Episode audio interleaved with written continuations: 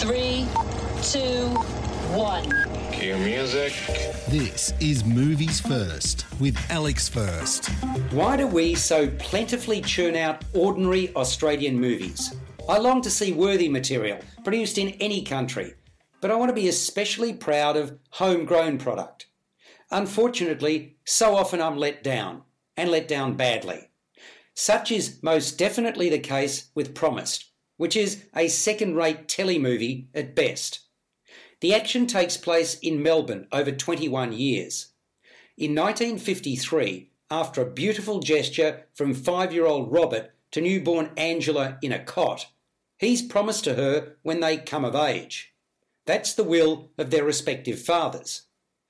21 years on, despite changing times, fading traditions, and Angela, that is, Antoinette Iesue's love for another man, Tom Santo Tripodi, she's still expected to marry Robert, Daniel Berini. He's son of the very influential and connected Joe, Mirko Grillini, a man her father Sal, Paul Mercurio, is indebted to. Written, co directed, and executive produced by Nick Conidi in his feature film debut, I wish Promised lived up to the first eight letters of the title. It doesn't.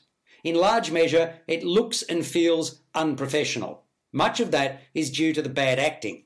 There are umpteen examples, many amongst the secondary characters. At times, I was simply staggered at just how bad it got. The word wooden comes to mind.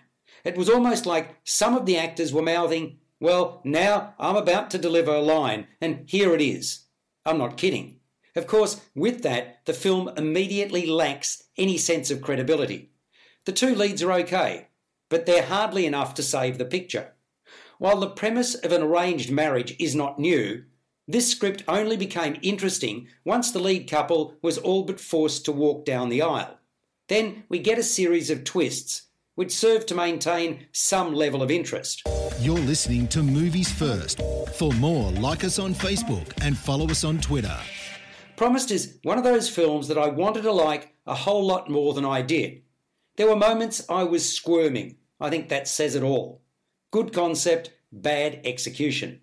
Also featuring Tina Arena as Angela's mother, Promised scores a 3 out of 10. You've been listening to Movies First with Alex First.